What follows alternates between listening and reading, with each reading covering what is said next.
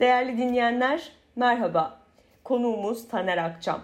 Aras Yayıncılık'tan çıkan yeni kitabı Ermeni soykırımının kısa bir tarihini konuşacağız. İlgilisinin malumudur. Akçam, Ermeni soykırımı ve Türkiye'ye yakın tarihi üzerine yaptığı çalışmalarla biliniyor.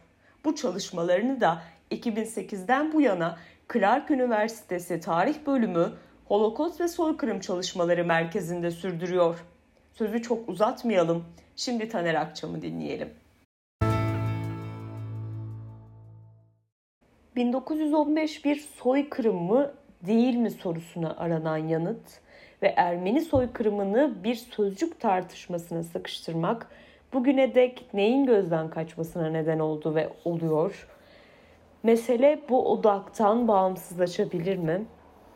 Esasen Ermeni soykırımını nasıl konuşmalı, nasıl tartışmalı? E, bunu 1915'i soykırımıdır değil midir sıkıştıran Türkiye Cumhuriyeti Devleti'nin kendisi psikolojik problemleri nedeniyle soy ve de milliyetçi eğilimleri nedeniyle buna bir türlü adı neyse koymayan Türk aydınlarıdır. Şimdi şöyle bir şey düşünebilir misiniz? 1948'de soykırım diye bir kavram çıkıyor değil mi ortada? Uluslararası planda e, Birleşmiş Milletler'de bu bir e, sözleşme olarak yayınlanıyor. Sözleşmenin yayınlanmasının en önemli nedeni ne? Rafael Lemkin. Bu sözü bulan, soykırımı bulan adam bu. Şimdi bu adama soruyorlar sen bu kelimeyi niye buldun? E Ermenileri öldürdüler ondan buldum diyor. Şimdi adam kelimeyi Ermeniler öldürüldü ondan buldum diyor. Türkiye Cumhuriyeti Devleti ve Türkiye'nin aydınları, o ilericileri de, solcuları da soykırım dememek için bin bir tereden su taşıyor. Şunu çok açıkla söyleyeyim. Bu sıkıştırmayı, kelimeyi buraya daraltmaktan kurtaran Türkiye'de gelişen sivil toplum oldu. Sivil toplum o Türk aydınlar, üniversite profesörlerini falan filan da bir tokatla geçip neyse adı koyarak öyle gitti. Yani işin özeti budur. Bir tabii Hrant Dink cinayeti çok, çok önemliydi. İki, Kürt bölgelerinde ciddi bir demokratikleşme vardı. Ee, Birçok belediyeyi ele geçiren e, Kürt aydınları, Kürt Ulusal Hareketi'nin temsilcileri hem bırakın sadece soykırım demeyi özür dilediler. Hatta e, Diyarbakır Suruç örneğinde bildiğimiz gibi anıt diktiler. E, bu dalga tabii ki ciddi bir biçimde er, etkiledi Türkiye'yi. Artı her 24 Nisan'da sivil toplum örgütleri anmaya başladılar soykırımı ve bundan dolayı da bu daralmadan kurtuldu. Hrant'ın üzerinde söyleyebileceğim bir şey var. Bir Ermeni için veya e, Ermenileri yakından tanıyan birisi için herkes bilir ki Ermeniler için bu konu konuşulacak bir konu bile değildir zaten. E, Hrant biraz e, kibar bir e, insandı. Ya madem bu kadar çok buna böyle takıyorlar bu kelimeye, ben de bunu kullanmayayım diyordu. Bir de ilginç bir yorum yapıyordu Hrant, e, benim pek katılmadığım. Diyordu ki ya bu kadar öfkeyle soykırım denmesine tepki gösteriyorlarsa veya işte aydınlar da ya vallaha da değil, billaha da değil falan gibi bin dereden su taşıyor. Ya kötü niyetlerinden değil. Bunlarda derin bir vicdani çok önemli bir manevi duygu var. Çünkü soykırım o kadar kötü bir şey ki ve biz de o kadar iyi bir insanız ki biz bunu yapmış olamayız. Yani dolayısıyla soykırım kelimesinin kullanılmamasında Hrant derin bir olumlu anlam bulmaya çalışıyordu. Ya madem öyle ben de bunu kullanmayayım diyordu. İşte o ön söze yazdığım sözü de bana çok sık tekrar ederdi. Ya ne derseniz diyeyim bana ne ben milletimin başına ne geldiğini biliyorum zaten. İşte yani vardı ve yok. Yani bu kadar basit vardı ve yok. Sonra söylemeye yani bunu bu kelimeyi kullanmaya karar verdi. Ölümünden 10 gün önce ben onunla beraberdim o gece. Beraber kaldım yani evinde kalıyordum zaten. Ee, benim de davam vardı Ağustos'taki yazıdan dolayı. Hrant'ı savunan bir makale yazmıştım. Ondan dolayı dava açmışlardı bana da. Bütün mesele soykırım kelimesiydi. Ya ömrü boyunca soykırım kelimesini kullanmadı adam. Bir sefer kullandı ve pat diye üstüne bindiler. Davayı da açtılar. Ben de Ağustos'ta yazı yazdım. Ya ayıp değil mi dedim ya. Adam ömrü boyunca kullanmadı, bir sefer kullandı. Dava açtınız. Ben burada aa akşam yat sabah kalk soykırım diyorum. Bana hiçbir şey yapmıyorsunuz. Bu doğru değil. İyi o zaman sana da dava açalım dediler. Bana da dava açtılar. Zaten işte o davadan döndükten sonra dava duruşması değil de savcılık ifadesi oğluyla beraber Arat'la birlikte gittik. Oradan dönüşte çok uzun konuştuk. Orada kendisi söyledi. Yani savunmada ya madem ben bir sefer kullandım ya bir sefer kullandım ve dava açtılar. Öyleyse ben bundan sonra bu kelimeyi sürekli kullanacağım ve onlara göstereceğim ki siz yani soykırımı yargılayarak tarihi yargılıyorsunuz. Tarih yargılanmaz. Ee, ve ama e, Hrant e, o savunmayı yapamadı. E, soykırımdır çünkü soykırımdır çünkü biçiminde bir savunma yapacaktı. E, ben de benden de işte beraber çalışalım diyordu savunmasına. Ben de şimdi ön sözde onun o sözünü e, hatırlayarak bu keşke senin savunmanın bir parçası olsaydı Hrant diye e, kitabı ona e, adadım.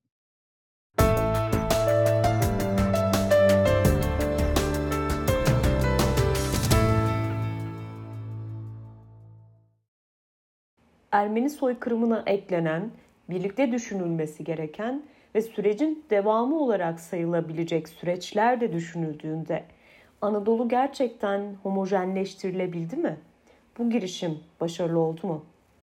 Evet tabii ki başarılı oldu. Son derece başarılı bir girişimdir. Ee, amaçlanan aşağı yukarı yüzde 25, yüzde 30 nüfusu olan bir ülkenin e, bu yüzde 30'dan kurtarılmış olması operasyondur. O Hristiyanlar yok artık. Yüzde 0,001. Yani şöyle bir şey düşünün. Yarın sabah gözünüzü açacaksınız ve Türkiye'de Kürt ve Alevi yok. Yok. Bu yani yaptıkları bu oldu. Ve bugün yani asıl üzücü olan şu, bugün Türkiye'de ilerici, yurtsever, devrimci, solcu diyenler de dahil o kuruluşu yani yüzde otuzun imhası üzerine olan kuruluşu selamlıyorlar. Kendilerini onun devamı, o büyük cumhuriyeti kuran kuşakların işte izindeyizci olarak tanımlıyorlar zor olan bu. Zaten bugünle bağlantı kurduğumuzda da Kürt konusunda da benzeri sorunları yaşıyoruz. Tavır alınamıyor olmasının zorluklarından biri de bu. Soykırım bir süreç midir yoksa bir olay mıdır? Kavramı bulan Rafael Lemkin veya kavramı öneren Rafael Lemkin zaten soykırımın bir süreç olduğunu söyler. Bir süreç olarak. Çünkü sosyolojik olarak da süreçtir. Yani bir sabah kalkayım, ha ben bu sabah canım sıkıldı bir soykırım yapayım deyip sokağa çıkıp soykırım yapmıyorsunuz. Bu birçok sosyal, psikolojik, ekonomik, toplumsal, uluslararası ilişkilerin sonucu olarak ortaya çıkıyor. Dolayısıyla bir süreçten söz eder e, Rafael Lemkin'de. Fakat 1948'de e, ceza hukukunda bir ceza maddesi olarak gündeme geldi. Şimdi siz bir adamın 40 yılda öldürülmesi diye bir şey yapmazsınız. Ceza hukuku bir şeyle, bir tek eylemle ilgilenir. Onun için de 48'de ceza hukukunun bir parçası olarak tek bir eylem olarak tanımlandı. Şimdi bu anlamda soykırım Türkiye'de 1915-18 arasında yaşanandır diyelim ki bir eylem olarak. O dönemde bu imha süreci hayatta geçti. Fakat aslında buna bir süreç olarak bakarsanız ben 1878 tarihini aldım başlangıç olarak. Başka biri 1862'yi alabilir. Başka biri 1871 alabilir. Bu tarihler nedir önemli değil anlatabilirim de yani başka geriye doğru da götürebilirsiniz bunun tarihini. Nihai tarihte 1923 aldım Cumhuriyet'in kuruluşunu. Ya onu da ileriye doğru götürebilirsiniz isterseniz. Tercihinize kalmış bir şey. E, niye 1878'i seçtim? Berlin Anlaşması nedeniyle. Yani ilk önce San Stefanos Anlaşması'yla Mart 1878'de, daha sonra Temmuz 1878 Berlin Anlaşması'yla, Berlin Anlaşması'nın 61. maddesiyle Ermeni meselesi Ermeni reform meselesi denen mesele uluslararası diplomasinin bir e, parçası haline geldi ve orada e, Osmanlı Devleti kendi Ermeni vatandaşlarını Kürtlerin ve Çerkezlerin saldırılarından koruma sözü verdi. Ee, ve reform yapma ve bu yapacağı reformlar konusunda da e, sürekli bilgilendirme sözü verdi. Bu Berlin Anlaşması'nın ilgili maddesinden de cesaret alarak e, sol sosyalist örgütler kuruldu. Bir anlamda Ermeni sol sosyalist örgütleri e, bizi dinleyenler veya okuyanlar 1970'lerle kıyaslayabilirler. Nasıl ki 1970'lerde işte devrimci yol, devrimci sol, TKP bir sürü sol sosyalist fraksiyon oluşmuştu. Benzeri ilk yani Osmanlı toplumundaki ilk sosyalist örgütleri kuranlar da Ermenilerdir. Ve onlar da işte Taşnaklar, Hınçaklar, daha sonra işte özellikle Van bölgesinde başka örgütler birçok örgüt kurdular. Ve bu devrimci örgütler aynı 70'li yılların solcuları gibi işte halkımızı uyandıracağız, işte e, özgürlüğümüzü sağlayacağız, hukuk sağlayacağız, demokrasi sağlayacağız, eşitlik sağlayacağız diye dönemin sosyalist talepleri doğrultusunda e, harekete geçtiler ve gerilla savaşı da yapmaya başladılar.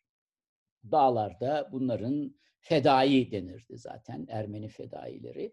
Bunlar işte işbirlikçi e, Türk yöneticilerini öldürdüler. Efendim e, yörede Kürtle, e, Ermenilere mezallim yapan e, Kürt yöneticileri, feodal yöneticilere saldırdılar. Bu tabii ki modern deyimle bakarsak yine 70'lerde de aynı şey oldu. Buna ne diyoruz? Terör diyoruz.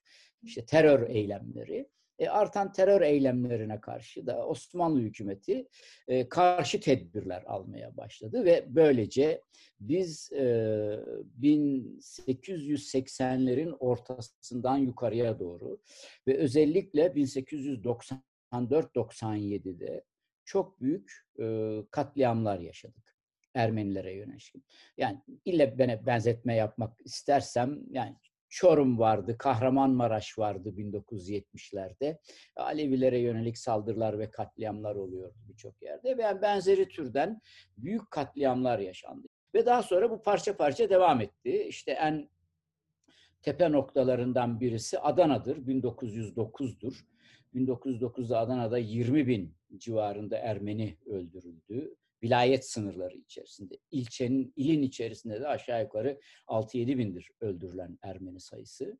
Daha sonra e, 1915-18 yani dolayısıyla bir imhalar, katliamlar sürecinden söz edilebilir. Arada atladığım tarihler vardır. Örneğin 1904-1905'te Sasun bölgesinde katliamlar olur. Bunun gibi parça parça birçok bölgede de Ermenilere yönelik katliam eylemleri söz konusu olmuştur. Bu 1878-1923 arasında katledilenler bir tek e, Ermeniler değildir. Örneğin 1895, 94-97 e, yıllar arasında Süryaniler e, de Ermenilerle birlikte öldürülmüşlerdir. Yine soykırım sırasında 15-18'de de Süryaniler Ermenilerle birlikte imhaya tabi tutulmuşlardır. Ayrıca Rumlara yönelik ciddi imha politikaları vardır. Bu da özellikle Balkan Savaşı ile birlikte başlar. 1913-14 yıllarında oldukça yüksek sayıda Rum zorla Anadolu'dan Yunanistan'a sürülmüşlerdir. Foça ve benzeri bazı illerde katliamlar da olmuştur ama Rumların 13-14'teki sürülmelerindeki ana hedef onları zorla ülkeden uzaklaştırmaktı. Daha sonra Rumlara yönelik katliamlar 1916-17'de de devam etti ve en son bilinen işte 1921-22 Pontus soykırımıdır. Karadeniz bölgesindeki Rumlar Mustafa Kemal önderliğindeki kurtuluş mücadelesi ekibi tarafından imha edilmişlerdir. Bütün bunları toplayınca 1923'te bu Hristiyanların e, Anadolu'dan yok edilmeleri esas olarak tamamlandı. En son tepe noktası da Lozan Anlaşması'ndaki nüfus değiş tokuşudur. Ve 1924 yılında Lozan'a bağlı olarak sonuçta aşağı yukarı 1 milyon Anadolu Rum ile 500 bin civarında Yunanistan'dan Müslüman değiş tokuşa tabi tutulmuşlardır. Bundan dolayı ben 1878-23 arasını bir dönem, bir süreç olarak kabul edilmesini, birlikte okunması gerektiğini anlattım kitapta. Bu bir Osmanlı soykırımıdır. Osmanlı Hristiyan soykırımıdır. Bütün Hristiyanlara yönelik yapılmıştır. Ve sonuçta Anadolu'da e, Müslüman eksenli, Müslüman ağırlıklı Türk eksenli ama Kürt-Türk Müslüman birlikteliğinde bir cumhuriyet kurulmuştur ve başarılmıştır. Daha sonra bu homojenleştirilen cumhuriyet şimdi Kürtlerini e, temizlemeye çalışıyor. Şu andaki süreç odur. Kitapta ilk kez yayınladığınız bazı belgeler var. Kürtlerin Ermeni soykırımındaki sorumluluğuna ilişkin. Sorumlu muydular ya da bu sorun nasıl kurulmalı? Burada 3-5 tane husus var. Bir tane çok meşhur bir anekdot vardır. Şimdi tam adını hatırlayamayacağım. Galiba Milli Aşiretinin yöneticilerinden yani aşiret reislerinden birisi. Kürt aşiretleri doğrudan öldürme eylemlerine katılırlar. Aşiretin reisi çok somurtuk bir biçimde suratla oturup Ermenilerin öldürülmesini seyrediyor. Kendi aşireti öldürüyor öldürüyor. Diyorlar ki ya diyorlar aa niye böyle çok şeysin somurtkansın bak ne güzel gavurları temizliyoruz diyor. Ya diyor temizliyoruz temizliyoruz da diyor korkarım diyor yarın bunu bize yapacaklar. Ee, Türk yöneticilerinden e, hareketle ve öyle oluyor. Yani şimdi e, 3-5 tane noktayı yani ön e, şey olarak ortadan kaldırmak gerekiyor. Birincisi 1915'te Anadolu'da insanların ne kadarı kendilerini Türk ve Kürt olarak görüyor ve değerlendiriliyordu. Önemli bir noktadır bu. Bugün biz onları Türk ve Kürt olarak tanımlıyoruz. Bunu hiçbir zaman gözden kaçırmayalım. İkinci önemli husus bu insanlar Müslüman olarak bu katliamlara katıldılar. Ee, ve eğer bölgede öldürülmelerin olduğu bölgelerdeki aşiretler doğrudan buna katılmamış olsalardı bu kadar e, Ermeni ölmezdi. İki, iki daha dört bu. E, Kürtlerin genelde kamuoyunda konuşulan Kürtler kullanıldı argümanı da çok doğru bir argüman değil. Gönüllü katıldılar. Şöyle bir örnekle, bunun hikayesi kitabımda da vardır. Örneğin Süryanilere yönelik Osmanlı hükümetinin almış olduğu herhangi bir imha kararı yoktur. Hatta belgelerini ben yayınladım. Osmanlı hükümeti bölgelere yolladığı tamimlerde söylediğimiz tedbirler Süryaniler için geçerli değildir. Onlar yerlerinde kalacaklardır diye. 2-3 tane telgraf yollarlar. Yani dokunmayın Süryanilere kalsın. Çünkü Osmanlı bir sorun görmüyor orada. Fakat buna rağmen yerel düzeyde Süryaniler de imhaya dahil ediliyorlar. Yerel Osmanlı yöneticileri tarafından. Yani valiler, askeri birlik komutanları veya yerel eşraf Kürtlerle birlikte imhayı gündeme getiriyorlar. Ve dolayısıyla Süryanilerin imhası büyük ölçüde bir yerel inisiyatiftir. Yani bir tek merkezden biri emir yolluyor. Aşağıda ya çarem yok ne yapayım emir geldi ben de uyuyayım değil. Tam aksine aşağıda merkezin çok ötesinde bir öldürme arzusu ve isteği vardır. Ve insanlar Süryanileri bu nedenle imhaya dahil ederler. Süryanilerin çok ben çok Süryani arkadaşımdan duydum. Kullandıkları bir tanım vardır kendilerine ilişkin. Ermeniler soğandı, Süryaniler soğanın zarıdır derler.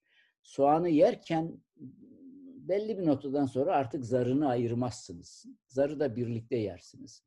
Yani Süryaniler bu anlamda e, Ermenilerle birlikte bir soğan zarı gibi birlikte götürüldüler. Hatta bu kitabımda ilk defa ben yayınladım ve bu o belgeler oldukça önemlidir. E, Kürt aşiretleri bazı bölgelerde e, Osmanlı güvenlik güçlerine rağmen ve onlarla çatışarak Ermeni köylerine, Hristiyan köylerine saldırmakta ve yağma yapmaktadırlar. Osmanlı valileri düzenli bir biçimde İstanbul'a raporlar göndererek Kürtlerin yağma ve talan yaptıkları ve Ermenileri, Hristiyanları imha ettiklerini rapor ederler ve hatta güvenlik kuvvetleriyle Kürt milisleri arasındaki çatışmalarda öldürülen Kürt sayılarını da bildirirler. Güvenlik güçlerinden 10 kişi öldü, işte şey yaptı. Bu belgelerin önemi şu, bunlar e, kamuoyunda e, hava yaratmak için, bir atmosfer yaratılmak için yaratılmış belgeler değil. Bunlar e, şifreli belgeler, özel rapor, sadece bakanlığa gönderilen raporlar. Bir de eklemek gerekiyor, burada bu belgeleri okuyan sanki e, valiler ve e, Türk askeri birlikleri işte Ermenileri korumak isteyen kuvvetmiş gibi tablo çıkıyor ortaya. Çünkü diyor ki işte şu milis e, milli aşireti diyor. işte şuraya saldırdı diyor. İşte e, şu kadar e, Hristiyanı öldürdüler diyor. Çatışmaya girdik diyor. 80 tane aşiret mensubunu öldürdük diyor adam. İstanbul elimizdeki güç yeterli değil. Bize bir an önce daha fazla jandarma birliği yollayın diyor. Aynı vali ama bundan diyelim ki 10 gün önce, bu raporundan 10 gün önce yolladığı başka bir raporda Ermenilerin imhası, katledilmesinin gerektiğini ve yaptıklarını bildiren telgraflar dağıtıyor. Bu yani şu anlamda önemli. Kürtlerin zorla içine sokuldukları bir süreç yok. Gönüllü olarak katıldıkları bir süreç var. Müslüman olarak katıldıkları bir süreç var ve bu süreçte yerel düzeyde Türk yöneticileriyle birlikte hareket ediyorlar. dolayısıyla bu sorumluluğu düşünerek hareket etmek gerekiyor. Yalnız burada çok önemli bir husus daha var. Kürtler, Türkler diye genellemeden uzak konuşmak gerekiyor. Çünkü bu konuda henüz daha yerel düzeyde yeteri kadar çalışma yapılmış değil. Yani hangi aşiret katıldı, hangi aşiret katılmadı bunlar bilinmiyor. Bunun bilinir hale getirilmesi gerekir genellemelerden uzak durularak. Ermeni çalışmaları konu edildiğinde bir dönem Ermeni soykırımının Holokost'a ne kadar benzediğini kanıtlama gayretiyle geçtiyse farkları ortaya koymak neden önemli? Bu farklar neler? Ermeni soykırımında Holocaust'a benzemeyen her yer tıraşlandı. Deyim yerindeyse e, dahil edilmedi. E, bunlar nelerdi? Örneğin e, asimilasyon. E, Ermeni soykırımında son derece önemli bir yapısal unsurdur. E, hangi tür asimilasyon türleri? Birincisi, en önemlisi din değiştirmeye serbest bıraktılar. Yani soykırımın başlangıç aylarında e, Müslüman olan, Müslümanlığa geçmeyi kabul eden Ermenilerin Müslüman olmaları kabul edildi ve onlar sürülmediler. E, müsaade edildi ve kim din değiştirdiyse onlar e, Anadolu'da kaldılar. Fakat tarihini de biliyoruz biz bunun. 1 Temmuz 1915 itibarıyla din değiştirseler bile sürün denildi. Çünkü herkes dinini değiştirmeye başlıyordu. O zaman İstanbul biz bunları asimile edemeyiz dedi. Yani e, bu kadarı dönerse dininden Ermeniliklerini unutmazlar bunlar. Onun içinde belli bir nüfus kotası vardı. Yani yüzde beşi geçmeyecekti. Yüzde beşi geçtiğini hissettikleri anda 1 e, Temmuz 1915 ile birlikte e, din değiştiren Ermeniler de sürdüler. Ama o değiştirmemiş olanlar kaldılar ve kurtuldular. İkincisi asimilasyonun ikinci önemli ayağı Ermeni kızlarını zorla altını çiziyorum, zorla Müslüman erkeklerle evlendirdiler. Ee, üçüncü önemli ayağı Ermeni genç çocukları yani 12 yaşından küçük, 3 yaşından büyük çocukları yetimhanelere doldurdular ve zorla onlara Türkçe okutup, Müslüman yapıp Türk İslam kültürüne göre büyüttüler. Bazı durumlarda e, Ermeni çocukları Müslüman ailelere dağıttılar ve kabul eden Müslüman aileye aylık maaş bağladılar. E, ayrıca e, her Ermeni çocuğunu, devletin verdiği Ermeni çocuğunu alan Müslüman aile o çocuğun mirasçısı da oldu. Onun için Anadolu'nun birçok yerinde e, yerel halk, özellikle börenin önde gelenleri Ermeni çocukların eve almak için birbirleriyle kavga ettiler. Zengindi çünkü bu çocukların bazılarının ana babası. Dolayısıyla çocuğu alırsa ana babasının malının üzerine de konacaklardı. Demin eksik kaldı. Kürtlere ilişkin eklemek isterim. Bir tek yani Kürtlere değil Doğu Anadolu bölgesinde kim katıldıysa bu sürece katılan iki büyük önemli nedenden dolayı bu sürece katıldılar. Bir dindi. Bunlar hakikaten kendilerini Müslüman olarak görüyorlardı ve bir gavur öldürürlerse cennete gideceklerine ciddi ciddi inanıyorlardı. İkincisi yağma. Ermenilerin mallarına el koyacak ve yağmalayacaklardı. Şimdi dolayısıyla asimilasyon çok önemli. Yapısal unsuruydu. Böyle şey e, Yahudilere yönelik yapılmadı tabii. Onun için de biz e, Ermeni soykırımını anlatırken asimilasyon gibi en önemli bir unsuru göz ardında tuttuk. Biçimde dikkate bile almadık. Bu doğru değil. Çünkü sosyolojik olarak, tarihi olarak süreci anlatamazsın. Çok önemli bir başka fark daha var. O da Ermeniler 1915 Mayıs'ından 1916 Ocağı'na kadar hemen hemen Suriye'ye vardıklarında belli bir biçimde yerleştirildiler de. Yani kısmi bir iskan politikası vardı. Yani bu farklar önemliydi ve bunları yakın zamana kadar çok üzerinde çalışılmıyor ve konuşulmuyordu. Kitapta Ermeni soykırımı çalışmaları kendi bağımsız mecrasında gelişiyor diyorsunuz. Türkiye'deki akademik özelliğe yönelik engellemeler göz önüne alındığında da bu söylenebilir mi sizce? Bugün Türkiye'de özgür bir akademik çalışmadan, bağımsız bir akademik dünyadan söz etmek mümkün değil. İnsanlar hapse tıkıldı, üniversitelerden kovuldular. Türkiye Ermeni soykırımı konusunda değil, hemen hemen birçok konuda fabrika ayarlarına döndü. Yani 1916'dır ilk inkarın büyük konuşması Talat Paşa tarafından İttihat ve Terakki Kongresi'nde yapılır. Daha sonra Talat bu konuşmayı 1918 Kongresi'nde tekrar eder. Bu inkarın işte biz hiçbir şey yapmadık, hiçbir şey olmamıştır. Eğer bir şey olmuşsa Ermeniler sorumludur diye özetlenebilecek inkar politikası. Daha sonra Mustafa Kemal tarafından tekrar edildi. Ve İsmet İnönü bunu 1923 Lozan görüşmeleri sırasında bir tarih nutku olarak. Hatta Curzon, İngiliz e, Dışişleri Bakanı o zamanki, ve yarı dalgayla ya İsmet Paşa'nın iyi bir e, diplomat olduğunu biliyorduk da tarihçi olduğunu bilmiyorduk falan diye ve bir espriyle cevap verdi İsmet Paşa'nın bu uzun tarih nutkuna. Buna biz fabrika ayarı diyoruz. Yani fabrika ayarı şu, bu memlekette Ermenilerin başına ne geldiyse kendilerinin yüzünden geldi. Zaten de bir şey olmamıştır. Biz iyiydik. Ya İsmet Paşa'nın konuşmasının özeti odur. Yani biz bugün siz de duyuyorsunuzdur sokakta veya gazetelerde, basında. Türkler ve Müslümanlar çok hoşgörülü bir millettir. Biz onlara hayat alanları taşıdık. Onlara her türlü imkanı verdik. Ama onlar hadlerini bilmediler. Onlar hadlerini ve sınırlarını aştılar. Bunu kadınlarla kıyaslayabilirsiniz. Kadın dediğinin yeri mutfaktır. Haddini bilecek. Mutfaktan çıktığı zaman sorun çıkıyor tabii.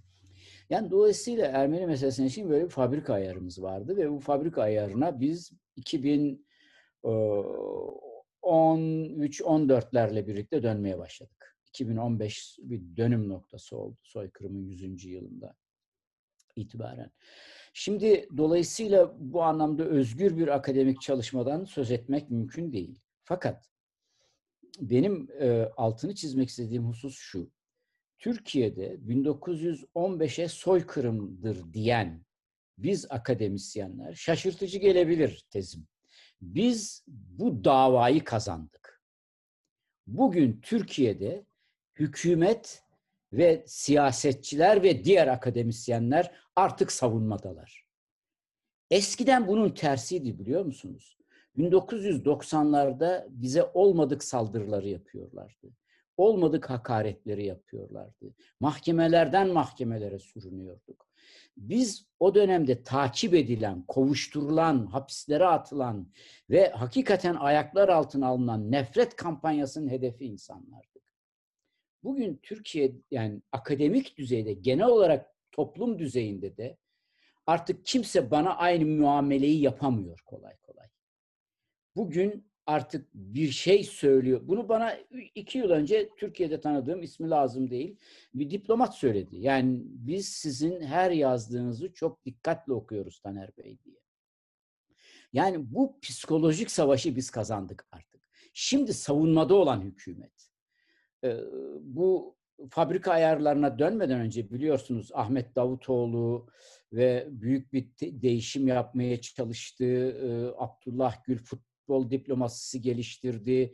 Daha sonra Ermenilerle Ermenistan'la protokoller imzalandı.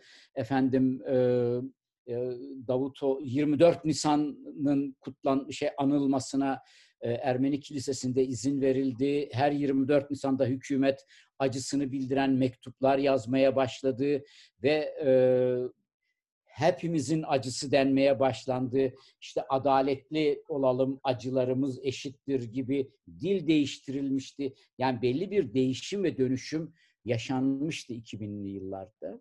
Bugün e, onların hepsi geriye düştü tabii. Yani e, zannediyorum 2012-2013'lerde Türkiye'nin neredeyse 17-18 yerinde e, soykırım anma toplantıları yapılırdı. Bugün artık bunlar neredeyse imkansız hale geldi. Fakat ben Türkiye'nin yani içeride psikolojik savaş, içeride de kaybettiğini, uluslararası planda zaten tamamıyla e, bu mücadeleyi kaybettiğini söyleyebilirim. Bence Türkiye 1915 konusunda artık tamamıyla izolasyondadır benim iddiam bizim bu psikolojik savaşı kazandığımızdır.